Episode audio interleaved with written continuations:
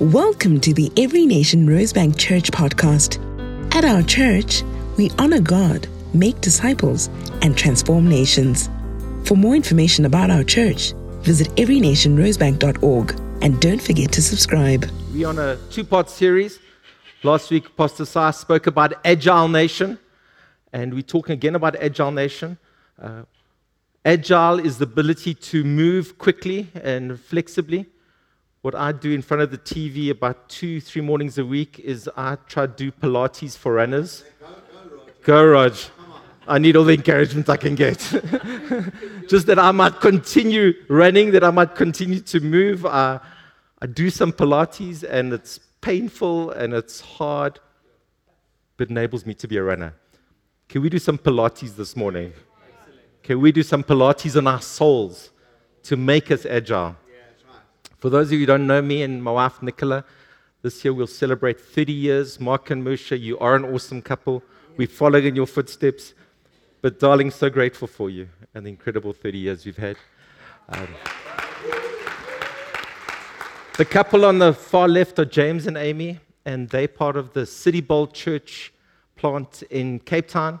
Um, and as lay people, and that congregation went from 30 to 200 people over lockdown. It's unbelievable. And it's just full of young people, but half of them um, have only come to the Lord in the last two years. And uh, never said that God can't do things.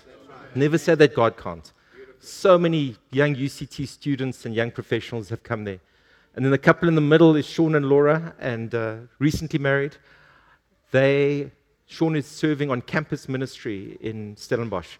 And I know Pastor Sai's got plans for Sean and Laura to, to bring them to Johannesburg and to serve. I want to speak to you before we go to the word about those of you who have got struggles in your family. We went through some dark seasons with our boys, and they love God now, and they've married up. Both of them have married incredible women better than them. Both, both their wives a little bit older than them, but that's a whole other story. Uh, but we had, we had some dark seasons.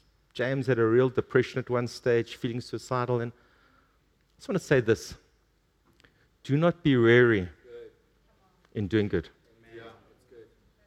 Do not be weary in doing good. In due season, you will reap a harvest if you do not give up. So I want to pray for you if you're struggling in your marriage, if you're struggling in your family, if your kids are far from the Lord, if you're fighting with your mother, whatever it is. But I want to pray for your family. So just bow our heads. There's no shame in this. But if you need breakthrough in your family, your marriage, your kids, your just, just lift up your hand now. We're going to pray. Jesus, come down. You did come down. Jesus, come down into every marriage, every family, every child, every relationship here present, Lord God. Lord, as we've seen breakthrough before, Lord God, we pray for breakthrough. Lord, that kids would come home, that they'd serve you, that marriages would be restored, Lord God. Lord, there'd be joy, there'd be victory, Lord God, there'd be success and prosperity. Pray this in Jesus' name. And all God's people said, Amen, amen and amen. I want to take you to the, the book of Haggai, and before we go to the word, I want to tell you about medieval cathedrals. Right? If any of you have had the privilege of visiting a Gothic medieval cathedral, you'll probably have two emotions. The one is one of, wow, this is so awesome. Listen to the organs, check the stained glass windows, what incredible Gothic architecture. That's the one emotion that you have when you go to a cathedral today. The other emotion that you probably have, that I have, is one of deep grief. And I'm unsettled because in the 2,000 seater cathedral, at the front, you'll have 20 people worshiping the Lord. If that. I want to take you back a thousand years. What were cathedrals? What did they do? The church would strategically say, we're going to go into that place. There's no believers, it's pagan. And we're going to plant a cathedral. And we're going to trust for gospel transformation. Sometimes there were believers, sometimes they weren't. So when we talk about a cathedral, what were they? They were a place from which the gospel was spread, and the entire communities would be transformed, and disciples would be made. It was a place of incredible worship and prayer and praise, and they had specific rooms in cathedrals for these things. It was a place of, of learning and education.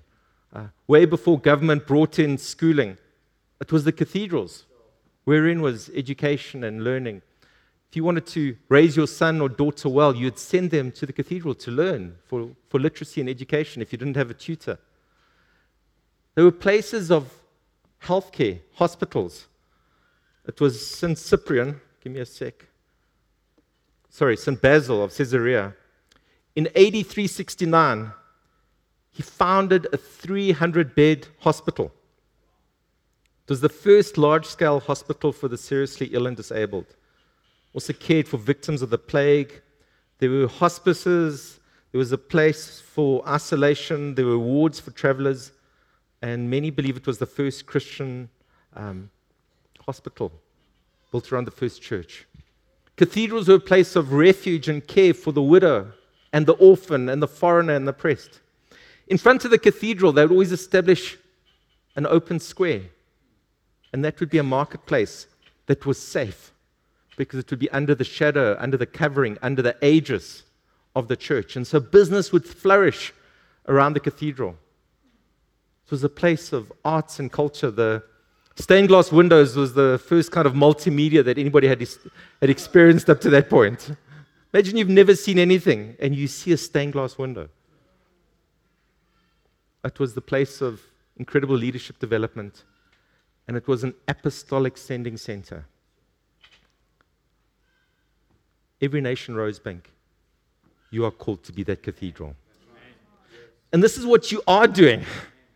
This is what you are doing. And even more, this is what you're going to do. Nick and I, it's been a privilege for our boys to grow up in this church and such a rich inheritance. This church has planted so many churches and sent off so many.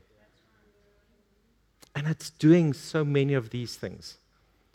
So, as we talk about being an agile nation, as we talk about us being agile, you know where it starts with? It starts with me. It starts with us as individuals. The bystander effect, where everybody thinks somebody else would do it and nobody does it, it doesn't work in the church. I remember people coming to me when I used to be the senior pastor here, and people would say, I really like your church. And I'd be like, well, it's not my church, it's Jesus' church, and it's our church. And the church is not the building, it's us together on a mission for God. I want to take you to the book of Haggai. Haggai is one of the minor prophets. When we say a minor prophet, it's not because they were less important, it's because they had the gift of brevity. Okay? they were short and to the point. okay? Haggai is probably one of the shortest uh, books of the Bible. I think it's the second shortest book of the Bible. And um, background to the book of Haggai Israel is sinning, and they're repeating it and repeating it. Sexual sins, idol worship, child sacrifice, the most terrible things. And the Lord sends his prophets and speaks to them. And they resist and they reject the prophets and they, and they kill many of them. Eventually, God, in his mercy, he disciplines them. And he disciplines them by causing them to be conquered. And most of them taken away from their homeland and they end up in Babylon. And then there's a miracle. They're there for about 70 years. There's a miracle.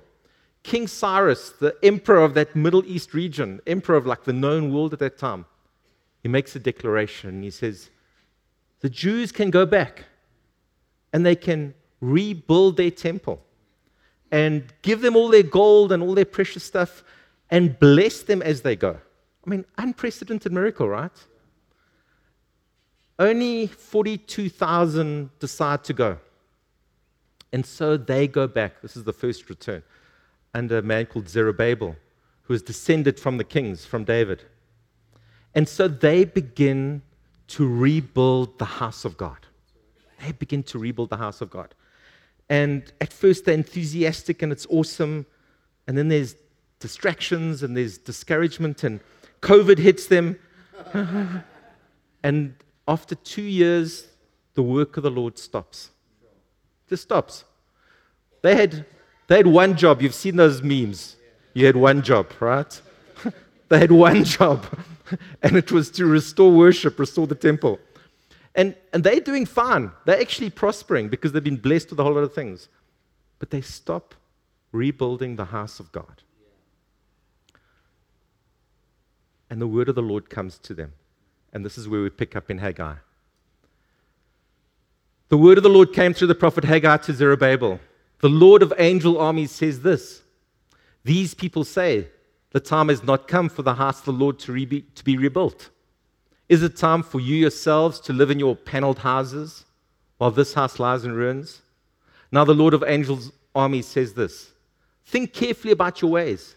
You've planted much, but harvested little. You eat, but never enough to be satisfied. You drink, but never have enough to be happy. The wage earner puts his wages into a bag with a hole in it. The Lord of the angel army says this Think carefully about your ways. Go up into the hills, bring down lumber, and build a house, and I will be pleased with it and be glorified. You expected much, but then it amounted to little. Why? Because my house still lies in ruins while each of you is busy with his own house. And then there's just like an incredible response. I pray that my heart would respond to the word of God like they do. I heart that my heart would be tender, soft soil. Then Zerubbabel, son of Shealtiel, the high priest Joshua, son of Jehozadak, and the entire remnant of the people obeyed the Lord their God and the words of the prophet Haggai because the Lord had sent him. So the people feared the Lord, and that word fear is about honor and respect and heeding to him. Then Haggai, in response to their response, then Haggai, the Lord's messenger, delivered the Lord's message to the people I am with you. This is the Lord's declaration. We bounce forward to chapter 2. And God comes again, he says to them, Even so, be strong, Zerubbabel. This is the Lord's declaration. Be strong, Joshua, son of Jehozadak, high priest. Be strong, all you people of the land. This is the Lord's declaration. Work, for I am with you. The declaration of the Lord of angel armies. This is the promise I made to you when you came out of Egypt, and my spirit is present amongst you. Don't be afraid, for the Lord of angel armies says this Once more in a little while, I'm going to shake the heavens and the earth, the sea and the dry land. I will shake all the nations so that the treasure of all the nations will come. It's not gold and silver, by the way. And I will fill this house with glory, says the Lord of armies. The final glory of this house shall be greater than the first, says the Lord of angel armies. I will provide peace in this place. This is the declaration of the Lord of angel armies. Today, I'm trusting that for some of you it would be a rethink for some of you, it would be a reorientate, which actually means you've been thinking right, but you haven't been doing. And for some of you, it would be a, a re encouragement that you've been at it, and what you need is just to hear the encouragement of the Spirit of God. So for some of you, it's going to be a reprocessing, a metanoia, a change of the way you think. For some of you, it's going to be a direction that you start pursuing. And for some of you, it's just going to be a strengthening because you're doing it already. Build God's house and he will build yours. This is a paradox, it's a mystery, and it's the walk of faith. So often we feel like we have to make our own thing happen. that if we don't care for our house, nobody will care for us. But as we seek first the kingdom of God and his righteousness, all these things are added to us. Does God want you to have a happy life, happy wife, 2.2 children? Maybe you don't want a wife or, a or 2.2 children, but, but he's, got his, he's got his blessings for you. But you don't get them from pursuing them, you get them from pursuing the Lord. So, the first thing that strikes me, and as you read scripture and you look for themes and you look for repetition, is this Yahweh Sabaoth, or the Lord of hosts, or the Lord of angel armies. Who is speaking? Who is speaking to us? It's, it's a commander in chief. When I was in the military, I arrived back from leave the one time, and uh, I remember that morning, and there was a signal. That's what they called a signal. It was an instruction for me to report to PE, it used to be called PE, by that evening. I don't get to choose. I don't get to debate.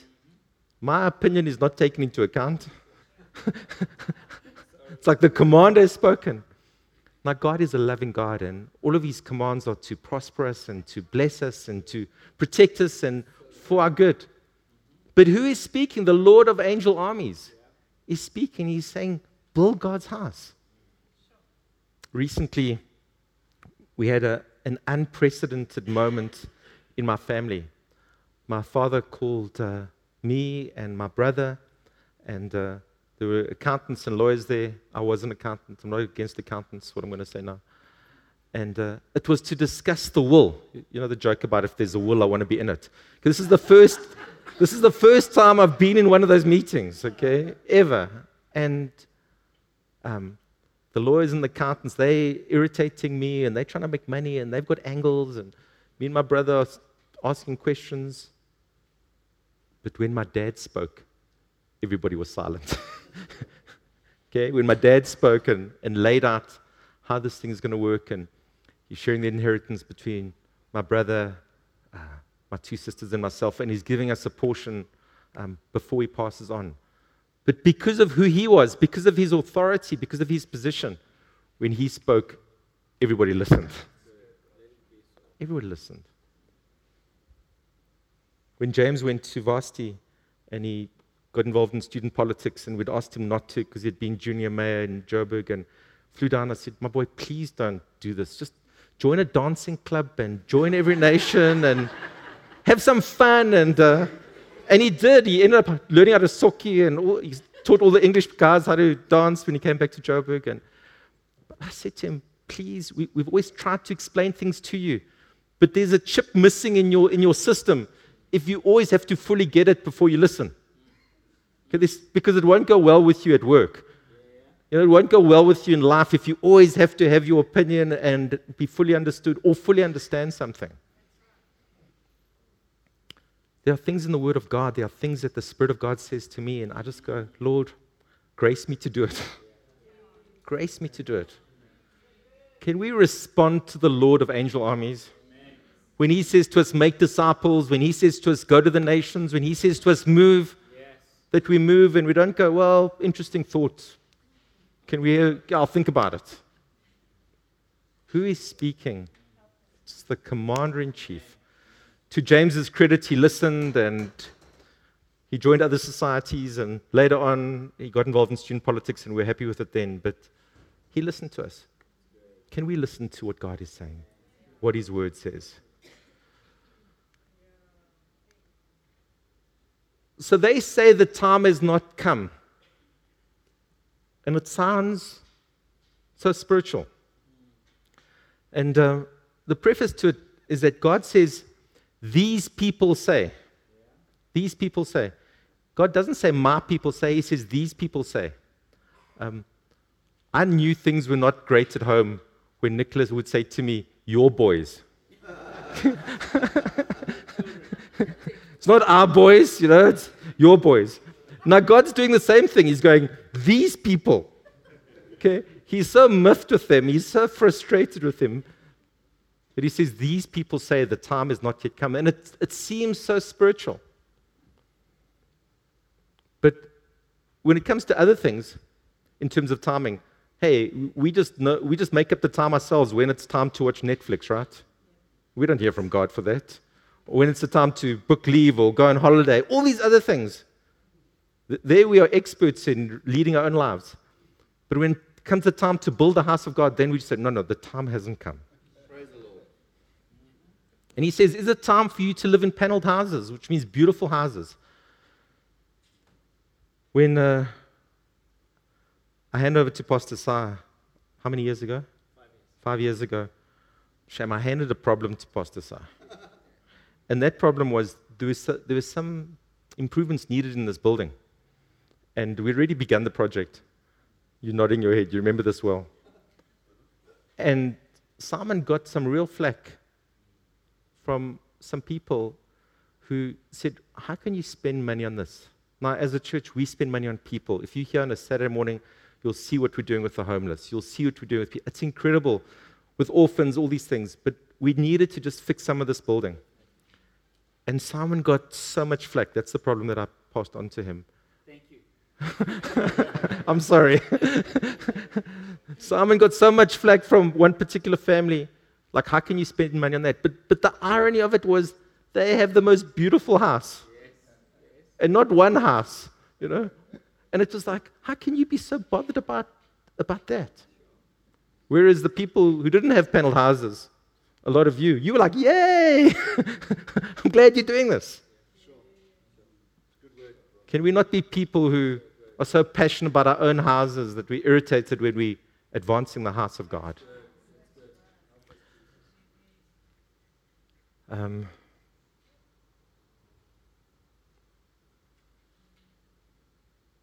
I went to our Every Nation Build conference in Krakow, and uh, it was incredible being with the Ukrainian pastors, and I had breakfast with about 16 South African pastors, church planters, Ireland, Scotland, Germany, Austria, Belgium, everywhere. And hearing their faith, and hearing their hearts, and hearing their sacrifice, and, and they weren't complaining. They were game on. They were doing what they're called to do. And um, got this, I always have, have, had this little image of a little pastor and his wife playing little, praying in their little house at their little kitchen table for God's provision, but they're doing the work of God. And one of the things that I wish that I could be is that person who knocks on the door and is an answer to their prayer and brings them sustenance. May we not drop the rope as we send missionaries and church planters out there. May we truly build the house of God. Westminster Shorter Catechism. This was the early one to one. This is what kids were taught. Westminster Shorter Catechism says this The chief end of man is to glorify God and enjoy Him forever. And John Piper talks about this. I'm going to focus on the enjoyment for a moment. We've heard of orthodoxy, which is right thinking about life and about humanity and about God in particular. That's orthodoxy. And we've heard of orthopraxy, which is about right living. And yes, let's live right. Um, with our boys, we wanted them to have a revelation of God, not just right living, but let's live right, let's think right. But there's something called orthopathos, which is about the right emotions. You know, if I, if I bring Nicola flowers, and uh, I did bring her flowers yesterday. It was before the marriage course said, bring your wife flowers, you know. Went for a run and got some flowers at the spa. Um, when I give her flowers and she says to me, oh, thank you, you shouldn't have. And I go, well, well I did it because I had to. I mean, it's just game over, right? it's the end of a beautiful evening, correct? There's no joy in her receiving a gift that, that I'm not into. And the Bible says that God loves a cheerful giver. And we're not, we're not meant to be begrudging in our service and our honor and our worship and our sacrifice for God. It should be Jesus, you have given so much to me. What a privilege that I get to partner with you, that I get to bring my little five loaves and two fish, and you multiply it, and you do incredible things. The chief end of man is to glorify God. Are we glorifying God? And to enjoy Him, and it's to, and some people say it's you do it at the same time. You glorify God by enjoying Him forever. I mean, but that you can read um, Desiring God by John Piper if you want to. But there's no doubt our hearts are meant to be in it. So as I'm talking to you, if, if your heart is troubled, and my heart has been troubled at times, if, my heart, if your heart is selfish or caught up, wrapped up in its own thing, then, then bring it before the Lord and acknowledge it and, and get prayer. But don't stay in that place of your heart not being where it's supposed to be. That's an image of the World Conference. And we, we had the same scripture. I didn't know we are going to we're going to use it as we prayed for Liberia. But going to the World Conference reminds me of what we're doing. Reminds me of what heaven is going to look like. Every tribe and tongue gathered together and worshiping God. And that's why we called every nation. That's why we deliberately build a multicultural church. You've heard the green people, blue people story. Imagine if there are only green people and blue people in the world. And they decided to build a church together.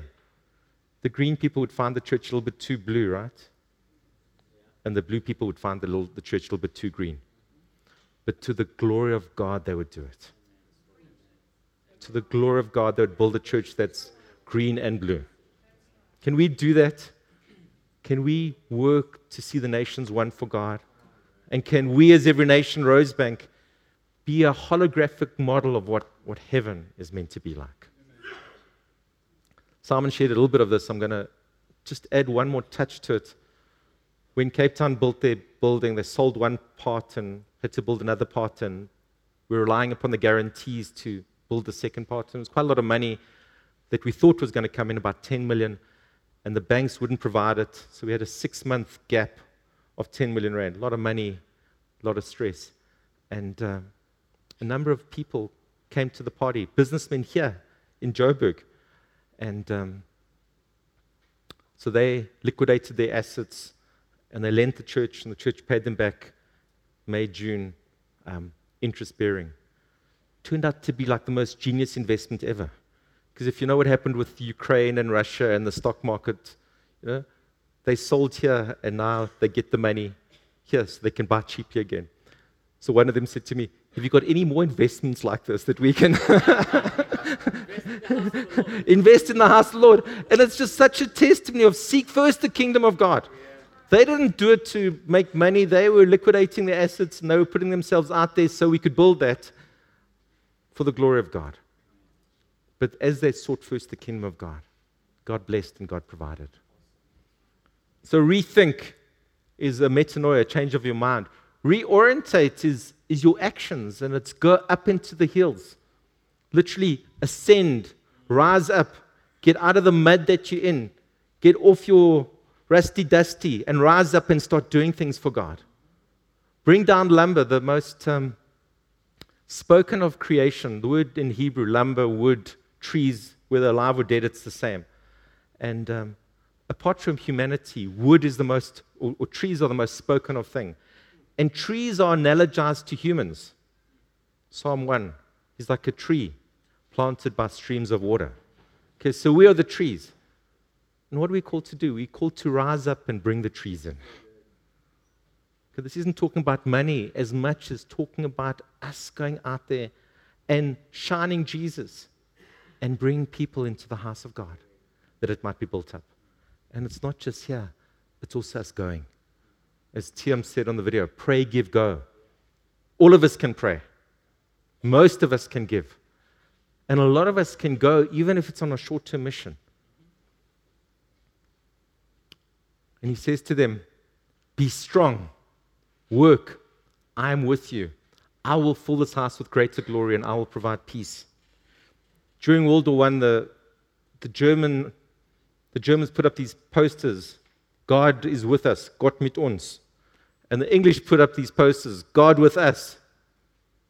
They're fighting each other, but they're both saying God is with us. How do you know that God is with us? How do you know that God is with you? You know it if you are heeding his voice and you're doing what you're called to do. It's not just through a prayer, God be with me now as I go do my own thing. It's as you align your life to the purposes of God, as you build the house of God, as you lay down your life, as you take up your cross, as you pursue Him, then He's with us. And His presence is with us. Who wants more of the presence of God? We all do. Who says nobody's going to say no? How do we get it? By aligning our lives, we become a place where God just wants to pour out His blessing and His presence. And this is the encouragement. We do our little bit, and then He brings a revival. I will shake the nations so that the treasure will come and I'll fill this house with my glory. Study the history of revivals, study what God has done. It, it just took a few to be faithful in prayer to be faithful in, in reaching out to their neighbor, to be faithful in sending the Moravian missionaries. And God does it. I just this week got this book. I was in Potch last week, Clockway, and they gave this to me by Craig Groeschel, Lead Like It Matters. And he said this We need to recognize that our friends, families, neighbors, and nations desperately need Jesus. Many don't show it, many don't reveal it, many don't even know it. But Jesus is the only panacea. He's the only panacea to the broken world. When we love deeply, we do things that we wouldn't do otherwise. Who of you have a problem and are single with like cleaning up vomit? If you're a single person, when you get married and it's your baby, you will get over that so fast. You will get over that so quickly. Love will, sorry to use gross terms, but when we love, we do things that we wouldn't do otherwise. When, when churches are inward orientated, you know what we're basically saying? We're saying to non believers, you can just go to hell. When we as a church are not warm to visitors, I hope you greet people that you don't know when you come to church. I hope you volunteer to serve as a door greeter. Um, I hope we think about our church. I hope that you reach out to non believers. Love overcomes any obstacles. You will climb over a wall to get to the one that you love. You will knock on her door at night. You will do whatever it takes to get to her. Love overcomes obstacles. Have you ever been to a restaurant or a nightclub or a company that has got it? That in undefinable sense of it's happening. Ever been to those places? A church that has got it. There's music playing there.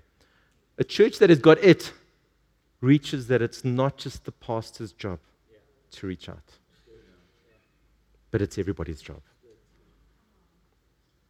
So, as we head for a close, a couple more slides. Are you praying for non believers? Who are those individuals? Because if you can't pray for non believers, how are you going to pray for the nations?